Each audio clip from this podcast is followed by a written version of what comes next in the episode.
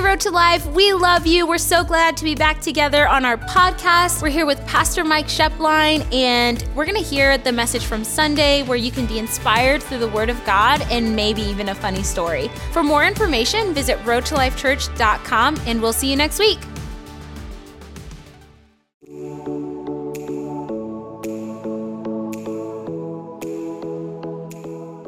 We're to talk about something today, and the title of it is favor. Everybody say favor. Favor. You know, when you think about favor, all of us want to be favored by somebody. Well, you want to be favored by the right people. How many of you know what I'm saying? You, but when, and when you think about the word favor, is not to overgeneralize, but I'm going to put the word generally in there again. Generally speaking, there's two types of favor. And I realize that as I share this, you, somebody, well, what about this or what about that? But I think generally there's two types of favor. And the first type of favor is in some way based on something natural that we do. I could say it like this, it's earned. It is something that that we that we've done and like let me just give you a great example. How many of you are favorable toward um, friendly, nice people? How many of you know what I'm saying? There's a. But then, equally, how many of you readily recognize if they're not smiling, they're not friendly, and they're not rude, it, it, or they are rude? It is a challenge to be favorable toward them. How many of you know? And you have to crucify your flesh. It was something they, it was something, I mean, sometimes you could even go into this. I remember when I was younger, I was more like this, but outside appearance. How many of you know what I'm saying? If a salesman, if you meet a salesman and you're like, oh my gosh, they're so far out, you are already closed down, and but just by the way that they look, maybe what they're dressing or, or what they're wearing or something like that. And you know, when you think about it, is favor, this first level we're talking about, is it's based on performance or a talent or a skill or maybe a reputation for a skill or, or um, a talent that you know. It could be maybe, you know, you look and somebody says to you that I am a physician or I am a doctor. Immediately in your mind, there's a level of favor because of a credential and a schooling that goes behind them that you immediately recognize okay, they could probably talk to me in a much deeper level in an area that I don't know a lot about. A mechanic. How many of you know a mechanic that's a good mechanic has favor with you? You are like, and uh, let me even throw this out an honest mechanic has, has they have favor with you, a tradesperson, or maybe a title that says about somebody that they've accomplished something. Favor if, if you talk about a celebrity. Celebrities, you look and it's like, you know, me and my wife, we went and saw the, the Elvis movie. Everybody see the Elvis movie? I feel really bad for Elvis after watching that movie. I thought, oh my gosh, I felt I felt really bad in what I mean. I just I felt bad for him. But you looked at him, and when he walked out on the stage, he had a level of favor. He just had a level of favor, mostly with women. How many of you know what I'm saying? Because he would just like wiggle one leg and they would go crazy. I'm like, what in the flip is going is is going on? And when you think about it, I mean, sports people, they have a level of favor because of something they've earned, something that they've accomplished. And I'm going to be really honest with you that when I go to the store um, and I'm going to the checkout, is what I do is I assess the people at the registers based on their performance. I look and the person that is flying through stuff and they're real and they seem like they know what they're doing as opposed to the person who is really really slow. We need a price check, please. How many of you know what I'm saying? My favor goes to this one and the reason is is because of their understanding. A restaurant server.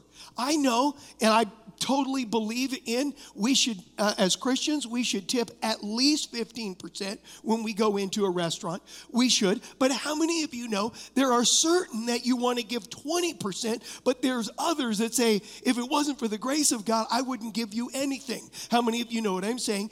Because they didn't earn any favor, because they let your water, they had an attitude, you, all of the above. And so you look, and so when you talk about it, this is a natural favor, and it's readily seen in the world that we live in today.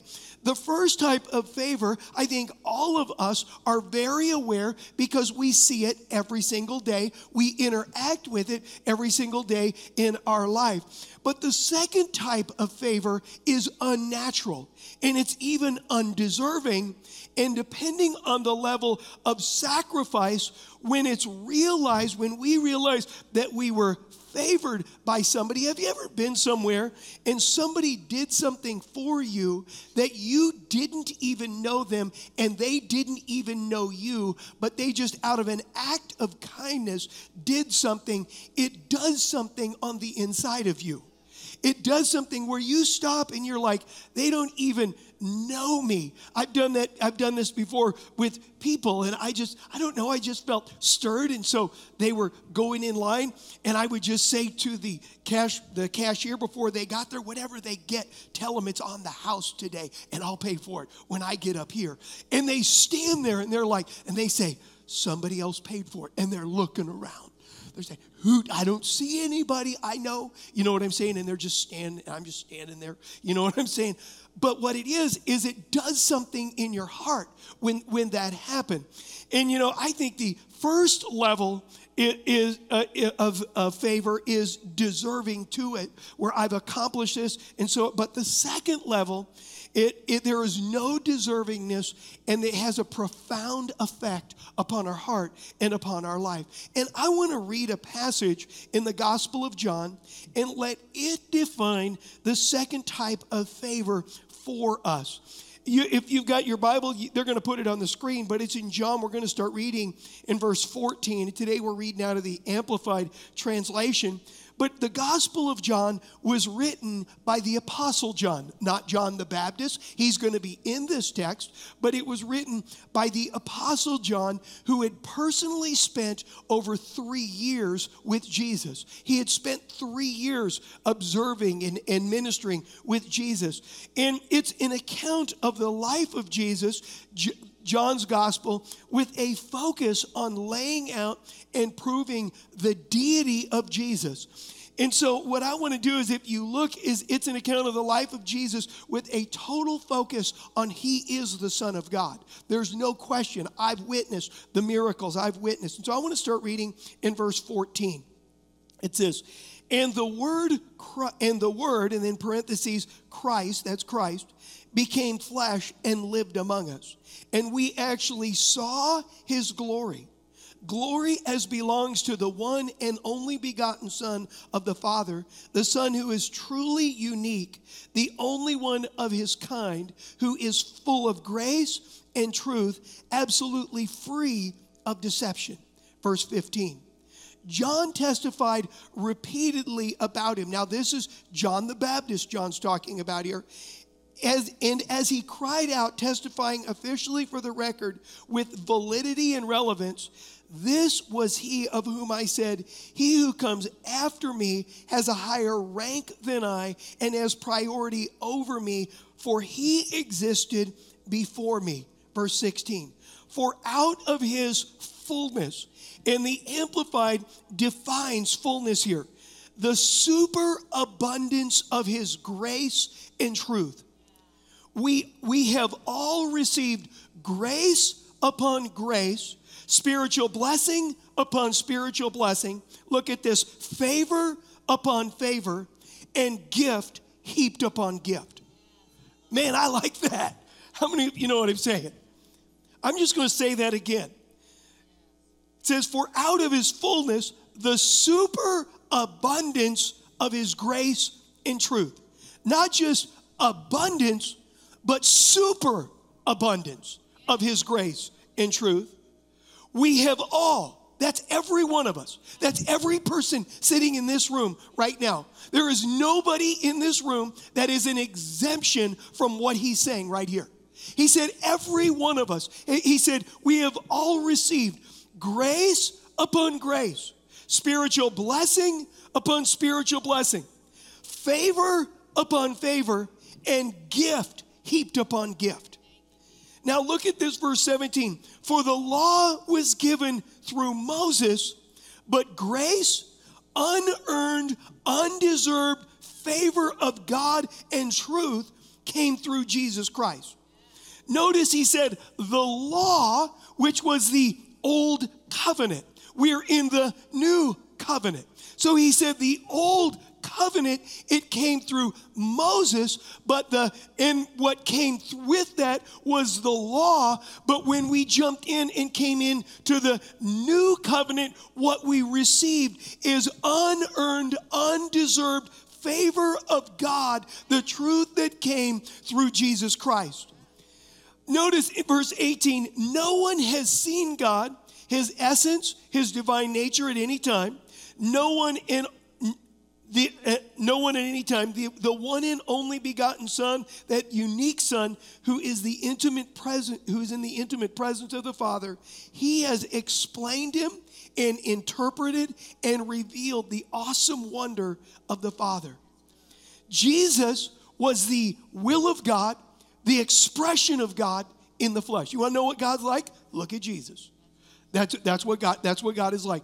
But what I want you to notice is he talks about two different ways of relating to God. He brings up the law and he said, through Moses came the law, and we're going to talk about that in a moment. But he said that through Jesus came this thing called an abundance of grace. And he said, and if you look at what he basically said, he said, there is unearned and undeserved favor of God that came through Jesus Christ. And notice he talked about two very distinct. Before Jesus came, the law, it was through Moses from the natural standpoint, and favor was based on your performance. Favor was based. The law had a very distinct purpose. But he said, when Jesus came, grace, unearned, undeserved favor of God, it came. See, this, if you look at this, this unearned favor, it defies logic. The first level of favor when you talk about the law is we get it. We understand it. We live every day. If I do this, I get this. If I act like this, I get this. If I do this, I get this. But then he shifts over to a whole nother degree and he begins, he begins to talk about an unearned and undeserved favor of God that comes into our life because of Jesus. God wants us to differentiate between a law relationship and a grace relationship with Him. A law relationship is based on the Old Covenant in the Old Testament. A grace relationship is based on the goodness of God and the undeserved favor of God. And what we're going to see is God is very specific, and we're going to see why God did it that way. See, this favor, when you talk about unearned and unmerited, it defies logic. It absolutely defies logic. It, we don't get it. It doesn't make sense. I don't deserve this. I shouldn't have this. I shouldn't get this. See, this favor changes the heart of those that have an encounter with it and become aware of it. It changes their heart. They say, I know what I should get, but that's not what I'm getting. I'm getting something way, way better way, way better. This favor changes our heart. Once our heart is changed, our performance changes because of the response to it. Under the old covenant, it was all focused on performance. Look at what it says in Romans chapter 5, verse 6 through verse 8. When we were utterly helpless, Christ came at just the right time and died for us sinners. Now, most people would not be willing to die for an upright person, though someone might perhaps be willing to die for a person who is especially good. But God showed his great love for us by sending Christ to die for us while we were yet sinners. Let me just say this with me. Say, God, open my eyes. God, open my eyes to your grace on my life. Look at what it says in Second Corinthians 5, verse 17 through 21. This means that anyone who belongs to Christ has become a new person. The old life is gone, the new life has begun. And all of this is a gift from God who brought us back to himself through Christ. And God has given us this task of reconciling people to him. For God was in Christ reconciling the world to himself, no longer counting people's sins against them. And he gave us this wonderful message of reconciliation. So we are Christ's ambassadors. God is making his appeal through us. We speak for Christ when we plead, come back to God. For God made Christ, who had never sinned, to be a sin offering for our sin, so that we could be made right with God through Christ. Realize this. Remember John 1:15. It says that the law came through Moses, but unearned favor came through Jesus Christ. The law in the Old Testament had a purpose. There was a very specific purpose, and the Bible lays it out. You, if you want to read Galatians and Romans, you can see it really clearly.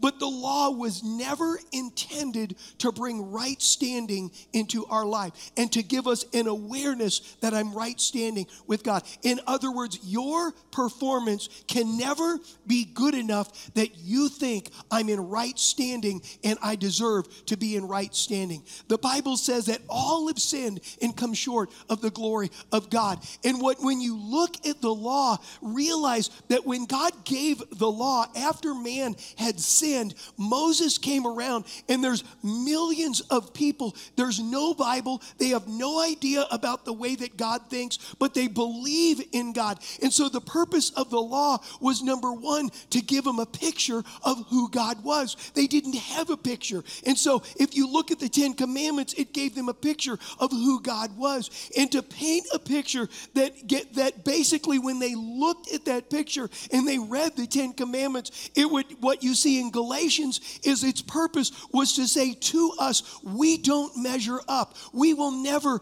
be good enough. We can't perform good enough. And for us to realize that we need a redeemer, we need a savior, we need somebody to come and help us because the law simply modifies our external behavior. The sin problem was on the inside. The sin problem was a separation from God. And God, I need a redeemer. I need someone to, to save me. The law was given to keep them from self destructing, to keep them from going off of the rails until the Savior comes. And it's in Galatians says it like this it was like a guardian that while they were children until the full inheritance came, which was Christ, would come in their life. And what we have got to realize in our life is that a lot of times as Christians, we relate to God and see God simply through our performance rather than the favor, the goodness, and the grace of God. And whenever we base our value to God based on our performance, we will always feel unworthy. We will always feel unrighteous because we can always do better. We can always do better. We can always do better. Look at what it says in Galatians 2, verse 16 and verse 21. Yet we know that a person is made right with God by faith in Jesus Christ, not by obeying the law. And we and we have believed in Christ Jesus so that we might be made right with God because of our faith in Christ, not because we have obeyed the law. For no one will ever be made right in God's sight by obeying the law. I do not treat the grace of God as meaningless. For in, if keeping the law could make us right with God, then there was no need for Christ to die. Realize this that when we become aware of the favor of God over our life, that it is undeserved, it is unearned, and we simply respond to it. And we simply say, God, I don't deserve it, but I believe it. I'm asking you, God, to come into my life. At that moment, the Holy Spirit comes into our life, and all of the crazy funkiness that we have wrestled with for years begins to be His project in our heart. He changes us from the inside out. He changes because all of our response is now it's no longer about earning, it's about yielding to Him. Ezekiel 36 prophesied about this. He said that when Jesus was going to come, He said, I will give you a new heart and I will put a new spirit in you. And I would take out your stony, stubborn heart and give you a tender, responsive heart. And I will put my spirit in you so that you will follow my decrees and be careful to obey my regulations. A new heart is when God changes our want to. God changes our want to. I believe today that a lot of Christians relate to God based on the Ten Commandments and the law. They look at God, it's all about performance. But the moment you shift over and you begin to see Jesus, God's plan is for us to become aware of His favor and invite Him in and say, Lord, I don't deserve it, but I invite you in to my life. And the Holy Spirit then begins to change our want to. He changes what we want to do, He changes what the bends are because of His presence within our life. I love when you talk about favor. God's favor is, it's almost like God's plan is to become so aware of His favor that what's in our heart is, Lord, I'm grateful. God, I'm grateful for all that you've done. I'm grateful that your presence is in my life. And Lord, I just give you every part of my life and every area of my life. And then the Holy Spirit begins to change me from the inside out. How many of you, I, I, as I reflect back, can I just have a super honest moment with y'all?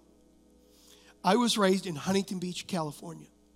And in Huntington Beach, California, when I was in high school, and now this was freak back then. Okay, this was this was like no other place. But marijuana was legal as long as you had less than an ounce. If you had less than an ounce, it was legal if you were over the age of 18. And so, moi thought, praise the Lord. No, I didn't think like that. I didn't know the Lord. So in high school, we had, at our high school, we had what was called Smoker's Field. You said, what was Smoker's Field? Smoker's Field was where all of the smokers would go, and there's a couple picnic tables out there, and they would smoke their cigarettes and whatever else came in. How many of you know what I'm saying? And I remember that, um, so for probably four or five years, I smoked pot. I'd smoke pot. And I remember that when I came, became aware of God, that He was real. Before, He was not real to me. He was, I mean, I believed in Him from just a cerebral point. I believed He was there. But it was not about a relationship, He was not for me. And when I became aware that He loved me in a real way and that He wanted to help my life, I had a mindset in my life that said this in order to get him, I need to overcome this. In order for me to have him in my life, I need to stop this, I need to stop this, and I need to stop this. For the next six months, I tried to fix myself up so that I would be acceptable to him. And for the next six months, I failed over and over and over and condemned myself over and over and over. And finally, I came to the point in my life where I said, You know what, God? I can't fix my life. I can't stop this. I can't stop that. I give you my heart and I give you my life just as I am. Do you know that within a month, those things that I could not overcome were no longer a struggle and that God changed me on the inside. So now the hook was gone. As Christians, we're sitting here today, and maybe in your life, you're looking at your life and you're saying, I have this struggle. I want to challenge you. Stop trying to fix it and start saying, Lord, I give you my heart. I believe in your undeserved superabundance of favor, and I invite the Holy Spirit to come in and change me. That is God's design. The old covenant design was to point to us to say, we can't fix it. That's the purpose of the law. You can't fix yourself, you need a redeemer.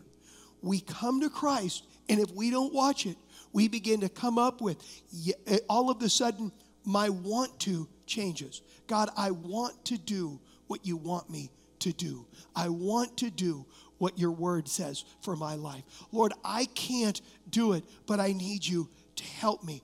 Now, all of a sudden, our life is being transformed by the power of the Holy Spirit. And when somebody looks at you and they said, I know you, and you've changed, how did you do it? You just look at them and say, Wasn't me. I know it wasn't me. All I did was say, Lord, I give you everything. Come into my life. And Lord, there's no area that's off limits. I invite you in, and He will change you from the inside out.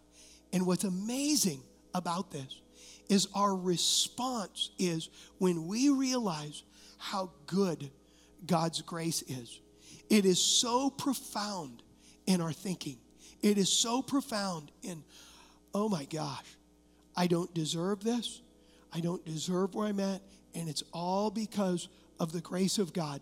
It just opens up an awareness that it's not my performance, but it's His love, it's His grace over my life. Are you with me today?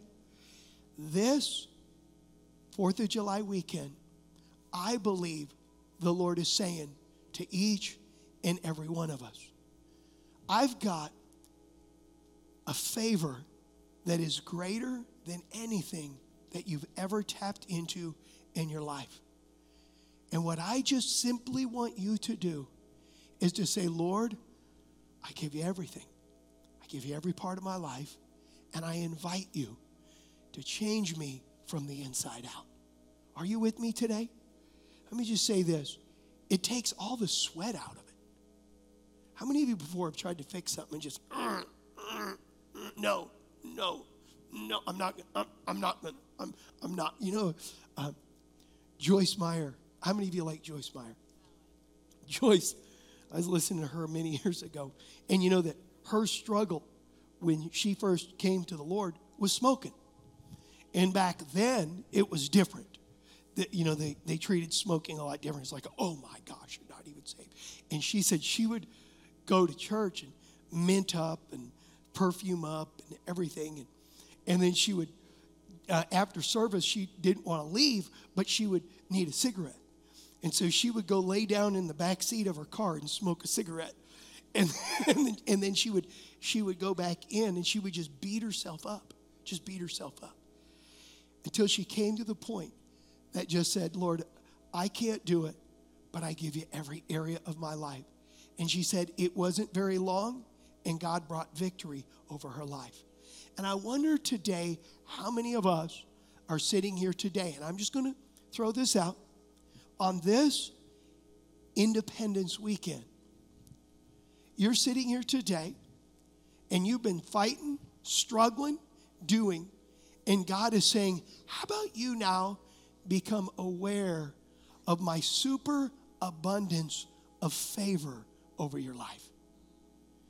That I love you, that I care about you, and you just go all in with me, give me your all, and watch what I can do with that area. Watch what I can do with that hurt. Watch what I can do with that image. Watch what I can do with that struggle. Watch what I can do where you are you've condemned yourself, you've beat yourself up, and the reason is is you're relating to me based on the old covenant, not the new covenant. And now it's time to say, Lord, I just I go all in. Lord, I didn't deserve it. I don't deserve it. You went way beyond. And I'm just simply going to respond. Stand to your feet if you would.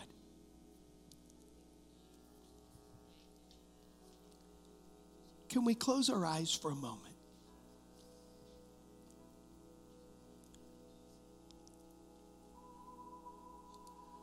Lord, your plan just blows our mind. Lord, it causes us to reflect on probably the most popular scripture in the world, John 3:16.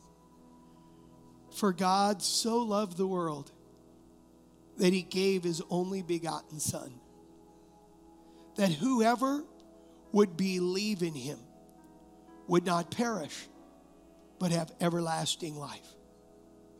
And then he says this, God didn't send his son into the world to condemn the world.